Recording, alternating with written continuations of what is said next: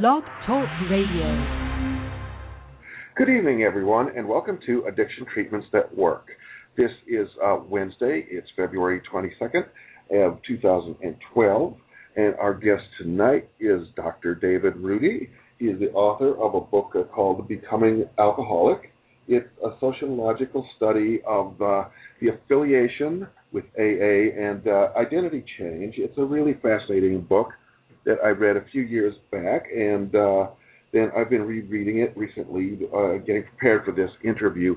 So, before we start the show, I'm going to do a quick little blurb for our website and our book. Our website is called hamsnetwork.org. We are a free of charge lay led support group for people who want to make any positive change in their drinking habits, from safer drinking to reduced drinking to quitting altogether. And our book is called How to Change Your Drinking A Harm Reduction Guide to Alcohol. It's available on Amazon. And for more information, go to hamsnetwork.org slash book. Our guest is uh, David Rudy. He's right here. I'm going to bring him on. Uh, David, how are you doing tonight? Pretty good. Looking forward to chatting for a while. Very good. It's a fascinating book that I really recommend anyone with an interest in AA should read. It's not it's not a pro AA or an anti AA book so much as a sociological analysis, and it's very fascinating. And um, so, tell me a little bit about the identity change that takes place when people affiliate with Alcoholics Anonymous. Well, when people affiliate from Alcoholics Anonymous, they go through a process uh, where they're active or drinking alcoholics, and they go through, uh, you know, uh, an affiliation process, and you know that that uh, first step in that affiliation process, uh, and this fits right into AA ideology, is is hitting bottom and uh, so they they admit that they've hit bottom and uh, and that things are bad, and they need to do something about it. Uh, some people come to AA and they've already hit bottom or believe that they've hit bottom. Other people learn, in fact, that they've hit bottom, and so it's a it, it's a sort of a learning experience. And um, uh, and as I said, when they when they first enter AA, they're active or uh, active drinkers. Uh, and many of those people, through the process of affiliation, begin to take on a, a new identity, um, which in AA ideology is uh, is is recovering alcoholic, and AA ideology emphasizes the recovering aspect as opposed to the recovered aspect.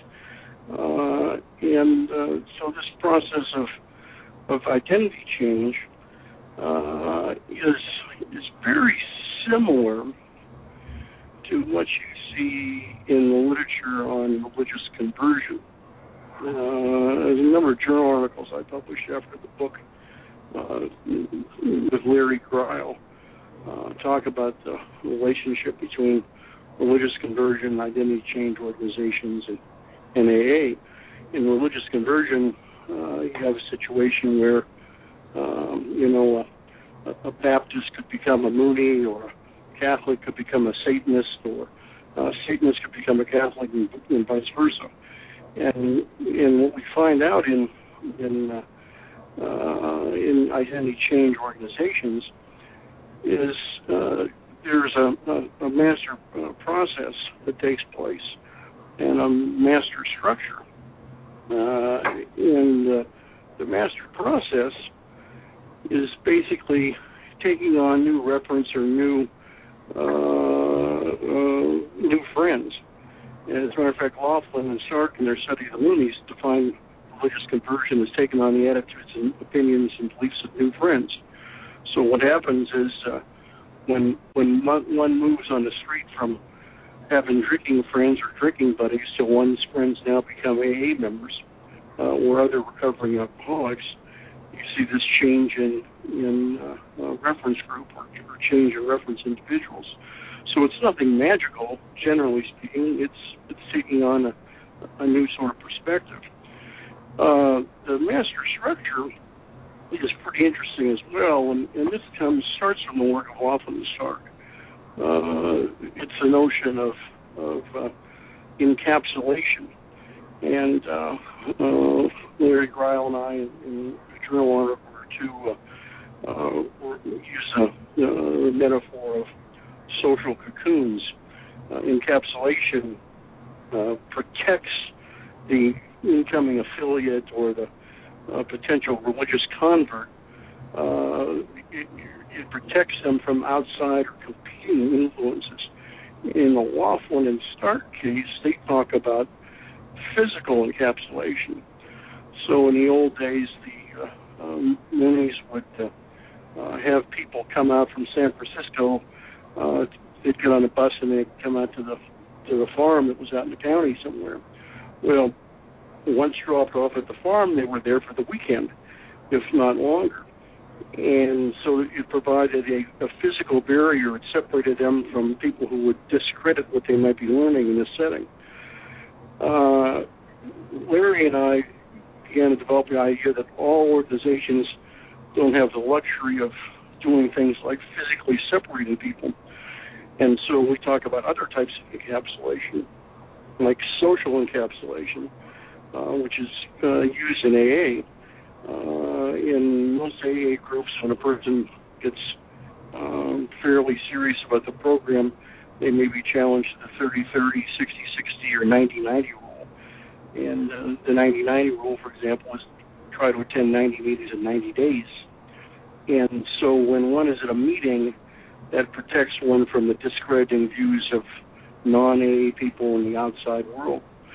Other organizations use uh, ideological encapsulation in the sense that they provide people with an ideology or a worldview that insulates or protects them, uh, you know, from competing views in the outside world.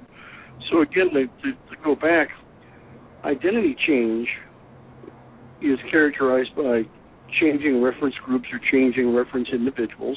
The individual takes on the opinions, the attitudes, the beliefs, or learns these things from, from basically new friends. And secondly, it's characterized by some sort of encapsulation techniques, whether they're physical, social, or ideological, or in fact all three. Um, that was a long answer to a short question. That's okay. It's a, it's a very interesting answer. Uh, in the book, you talk about some different types of alcoholic careers about a pure alcoholic, a convinced alcoholic, a converted alcoholic, and a tangential alcoholic. And I'm going to ask you to expand on each of those, and we'll start with the pure alcoholic. Well, what I do to set up uh, those four groups is set up a little typology, and I talk about drinking emphasis, and then I talk about time of alcoholic self definition. So drinking emphasis can be high or low depending on how these people told their stories in their testimonials or when I interviewed them or had discussions with them. And time of alcoholic self definition means the person regards self as having a problem or being an alcoholic before they get to AA or after or during the fact. The assumption would be that uh, a pure alcoholic um, would have high drinking emphasis and regards self as having a problem before approaching AA and and so that's those are the two characteristics of that type. Uh, one would think that in an organization like AA, most people would come and they would view that they had a problem already, and that's not necessarily the case. The majority of the category is the uh, convinced alcoholic who uh, uh, who has high to medium drinking emphasis may regard some problems but doesn't view, view self as alcoholic, but once learning AA ideology and hanging around with AA types, they define their drinking as alcoholic drinking. The converted alcoholic is in the same situation. They uh, believe that that, uh, uh, that they, they have a problem, but in fact, there's more organizational pressure to convince these people that they have a problem and so sometimes around AA, you know, you might hear an AA member say another AA member, well, any drinking can be alcoholic drinking. It depends on you know why you're drinking or how you're drinking, or uh, or they may provide some other sort of rationale that, that if you were drinking normally, you know, you wouldn't uh, you wouldn't be beating your wife or abusing your wife. Um, a tangential alcoholic has low drinking emphasis and regards self as you know having having an issue or a problem, um, but they have low drinking emphasis. Well, why would they have an issue or a problem? In the years that I studied AA uh, in the field, uh, I saw some persons who fit this category who really could have qualified for uh, other types of, uh, of, of identities. For example, some people may regard uh, their sexual orientation as a uh, as a problem, and rather than view self as homosexual, one could view self as alcoholic, and I refer to those as tangential alcoholics. Mental illness would be another sort of category. Uh, in the groups that I studied uh, quite a few years back, uh, I estimated that somewhere around the ballpark of 10 or 11 percent of the people that I was aware of I would classify as tangential alcoholics. Um, the career aspect, you know, these are these are uh, different types of, of career paths. But uh, if I would, I'd like to elaborate on the career aspect a little bit more. Um, please, please. Well, when people think of careers, they think of occupational careers. But a career sociologically involves a, uh, an identity, uh, a, uh, a, behavior system or behavior pattern, uh, and uh, uh, and a worldview. And you know, we could talk about sociology as a career. Sociologist is a, a, a particular type of career path. Well, people have different types of careers. You know, they've got uh, athletic careers, they've got recreational careers, they've got a range of different careers. And usually, you know, one's occupational career is one of the more dominant careers, but for some people, uh, one could conceptualize um, their uh, drug use uh, as a career path. And just like there are many ways into a career, uh, there are also many ways out of a career. Um, let's talk the into. Sometimes into is rational, sometimes it's accidental. Um, some people go to college because they know what they want to do. Some people go to college because their friends went to college. Some people go to college because they didn't know what else to do. Um, some people plan on becoming a sociologist. Other people plan on being other things, but they get lousy grades or make choices, or who knows, their boyfriend or girlfriend becomes a sociology major, and so they go that direction. So there are many ways into uh, particular types of careers, and uh, so it's it's easy to conceptualize uh, drug use or uh, alcohol use uh, as a as a particular type of career. Now, just as there are many ways into careers on the occupational sense, also in the drug sense, but there's also many ways out of those careers. So uh, some people may get out of those careers uh, by going to AA or going to a, a psychologist, a psychiatrist, a different type of treatment program uh, you know, the cognitive behavioral treatment program, a whole range of, of, of different possibilities. Typically, it's easier to get into a career than it is to get out of one. That's the bad news. On the other hand, over the long haul, particularly in the alcohol and drug literature, uh, the research data are fairly clear that the majority of the people, one time or another, who are in alcohol or drug careers and what's called these careers habituated behaviors, where they, you know, they they use for considerable periods of time and and, and for a good number of people, you know, uh, you know, uh, not only frequency but uh, uh, but but quite a dosage.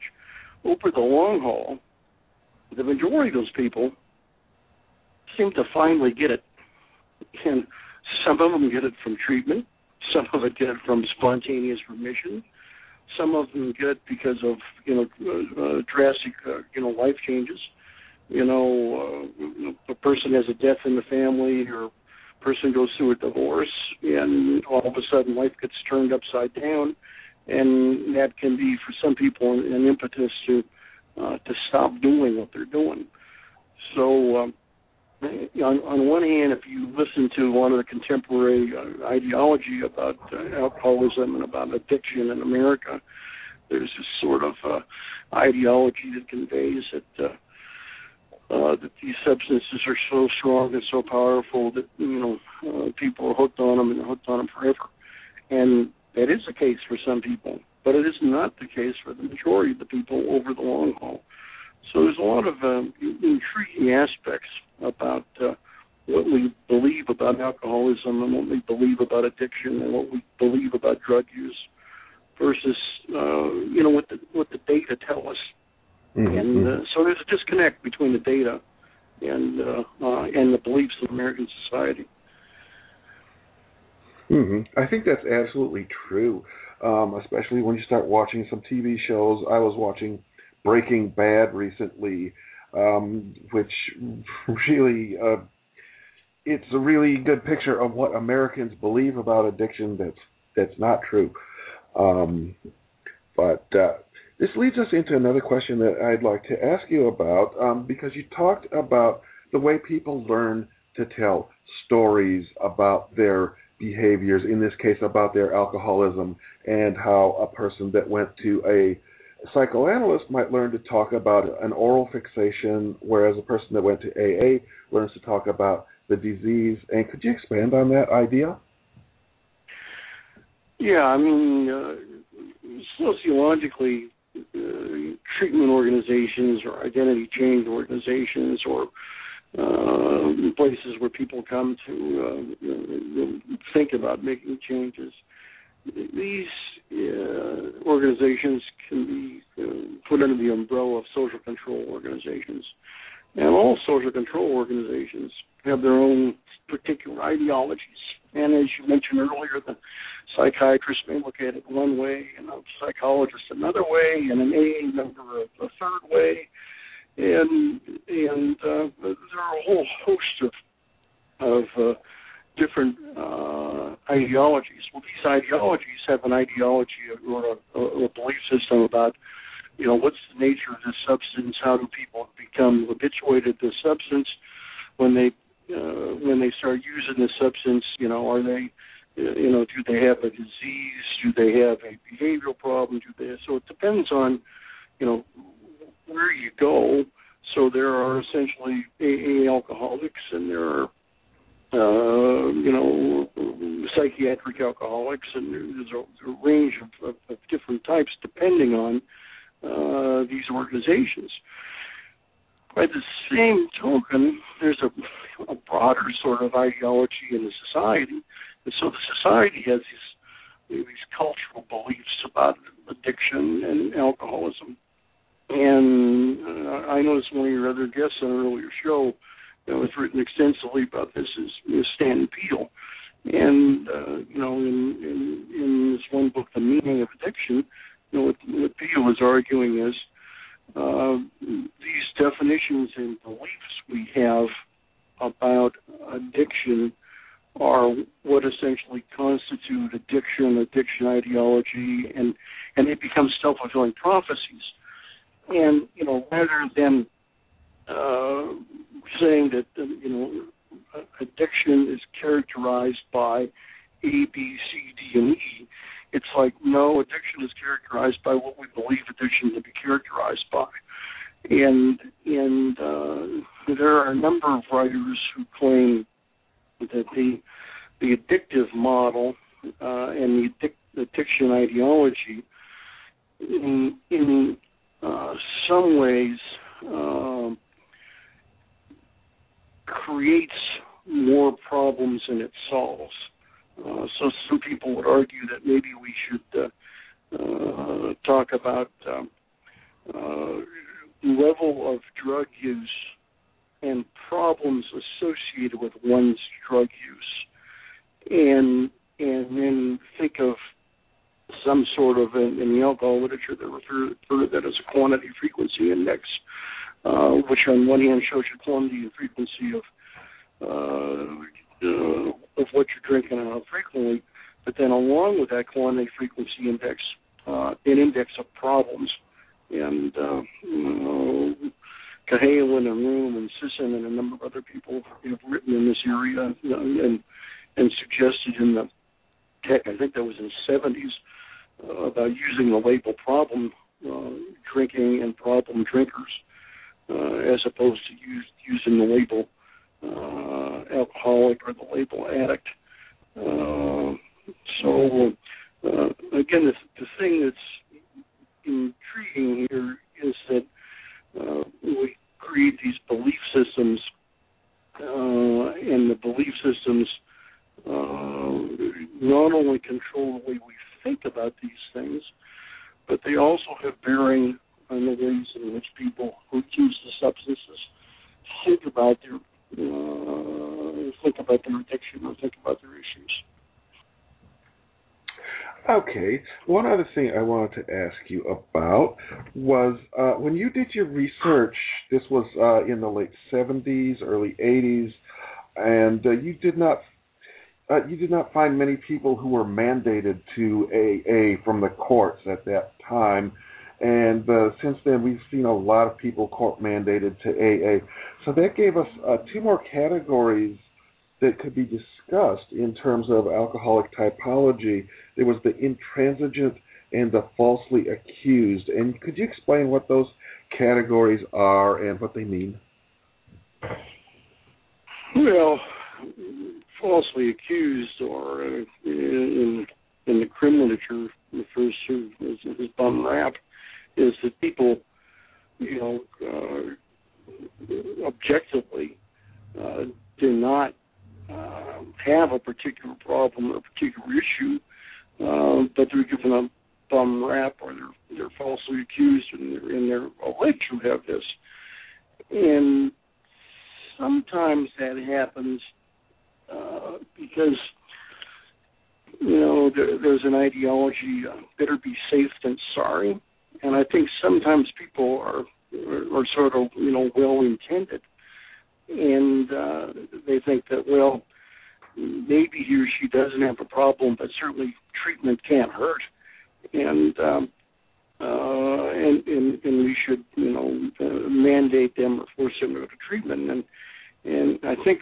Uh, the, the case where you see this uh, even more so contemporarily is uh, I do some consulting work in a couple different states on occasion, and and uh, I spend some time in, in middle schools and high schools. And uh, uh, well, it's been a long time since I was a student of those schools. I go into these schools now, and you know, and, and occasionally I'm there when they're having a shakedown or they're having the police with the, the drug sniffing dogs coming in. And um, and if if alcohol or drugs are found in a student's locker, uh, different schools have different approaches, but in some schools there's an approach that the student is suspended, and in some places the student can't get back into school unless the student goes to treatment. Now, I, I'm not encouraging and saying having alcohol or drugs in your locker is is a good thing, but clearly, what we do know is that an awful lot of people, including adolescents, uh, experiment or try or go through a phase where they do different things. And most of those people who do those things don't develop problems. They figure out that you know, uh, you know how much I should drink or how much I should use, and what circumstances and what settings, and they, they learn to regulate their behavior. Now, we talked about this a little bit earlier. Clearly, there's this sort of belief that well, this is the beginning of a serious problem. So I think somehow falsely accused are are are, are falsely accused because better to be you know accused and perhaps we're wrong and treatment will teach you that you know that you could fall into this type of of circumstance. Uh, on the other hand, if the student is suspended from school or let's assume expelled from school, if the person again as estranged or isolated from their friends, and uh, uh, uh, it seems to me that that sort of response can also precipitate additional problems uh, that may, in fact, make a circumstance that was only, uh, you know, ex- experimental that can turn that circumstance into, uh, you know, a, a more serious problem. It's a it's, it's an intriguing and complex environment out there, and uh, uh, and and as I said earlier, the beliefs about these environments and the beliefs about our enforcement policies and our laws and all the rest of it uh, are uh, at odds frequently with the research data. And uh, uh, I mean, one of the things that clearly operates on the broader societal level is that when there's inconsistency and confusion uh, about uh, you know what's acceptable behavior and what's unacceptable behavior, if if there's inconsistency and confusion and a lack of agreement, uh, that creates uh, a fertile environment for the society to have higher rates of problem behaviors along the uh, along the lines we're talking about, and um, so in a in American society to to go back to alcohol more specifically, you've got uh, the classic clash between uh, wet drinking cultures and dry temperance cultures.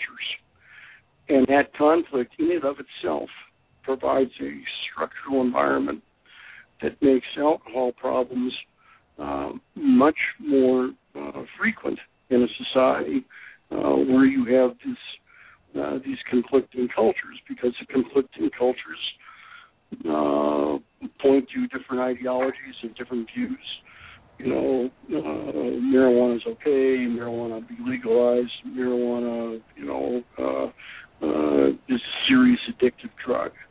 And what we're doing here is, and, and again, I say that not, not because marijuana is seriously addictive drug, but as, as a matter of fact, you know, we we spread these, uh, you know, uh, uh, sort of extreme definitions to to try to scare the hell out of people. You know, by using that type of ideology, people can, can figure out that you know this.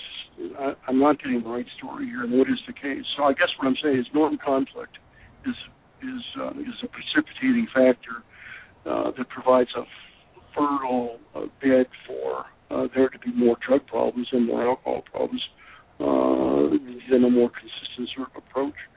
Uh, obviously, in a complex multi uh, ethnic, multiracial society, multi-religious society, uh, you know, you're not going to have a, an incredible degree of consensus.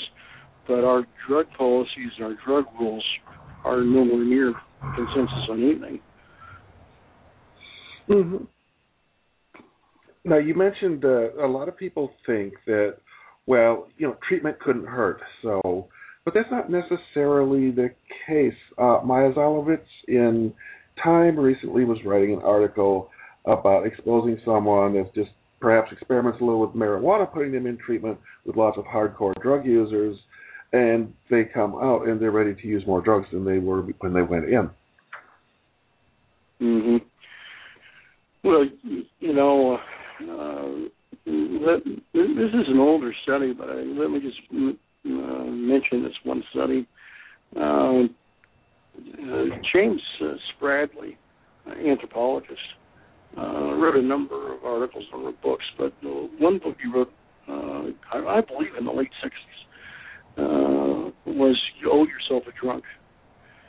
And basically what he uh, argued was that um, uh, the treatment that we were using in the uh, 50s and 60s uh, for public intoxication was uh, arresting people and throwing them in a drunk tank.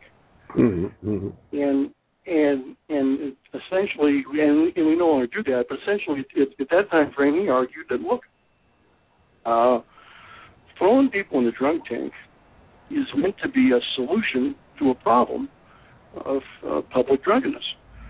But rather than seeing it as a solution to a problem, he saw it as something that created, in fact, more problems because the the processing of people was so dehumanizing, uh, and the conditions were so bad that when the person got out of the 30 day uh, circumstance, that they owed themselves a drunk, and the first thing they would do is go out, you know, back in, in drinking again.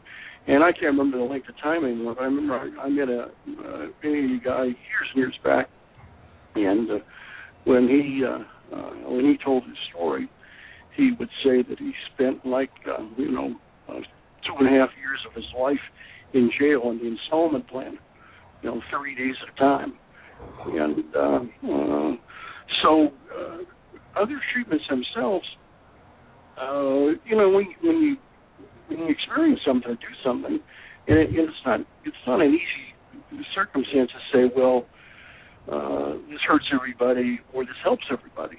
Mm-hmm. Essentially, what happens is you've got an individual going through a process of of treatment or a process of therapy or a process of something, and some people respond one way and other people respond a different way.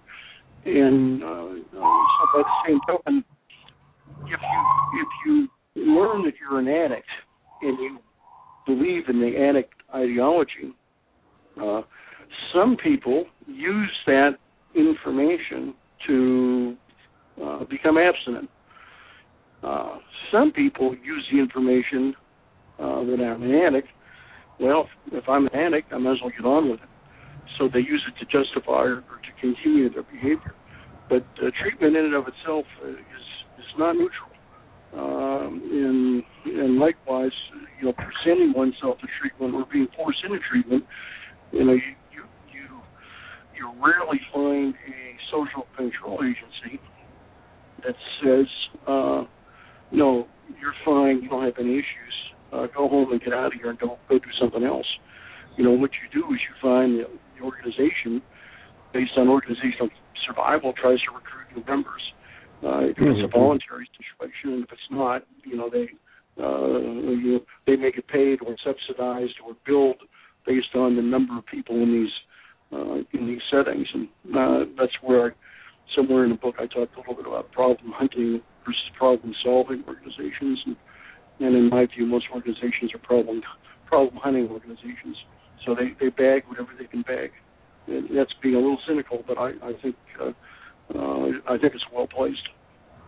Well, I do think that particularly these treatment centers that are charging thirty thousand dollars a month, sixty thousand dollars a month for everyone they get in, often they're looking to get everyone in possible. Yes, absolutely.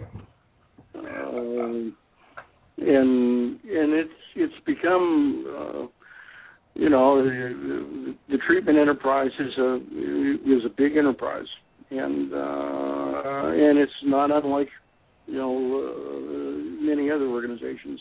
And uh, uh, with with different groups of people having different interests and you know and competing interests.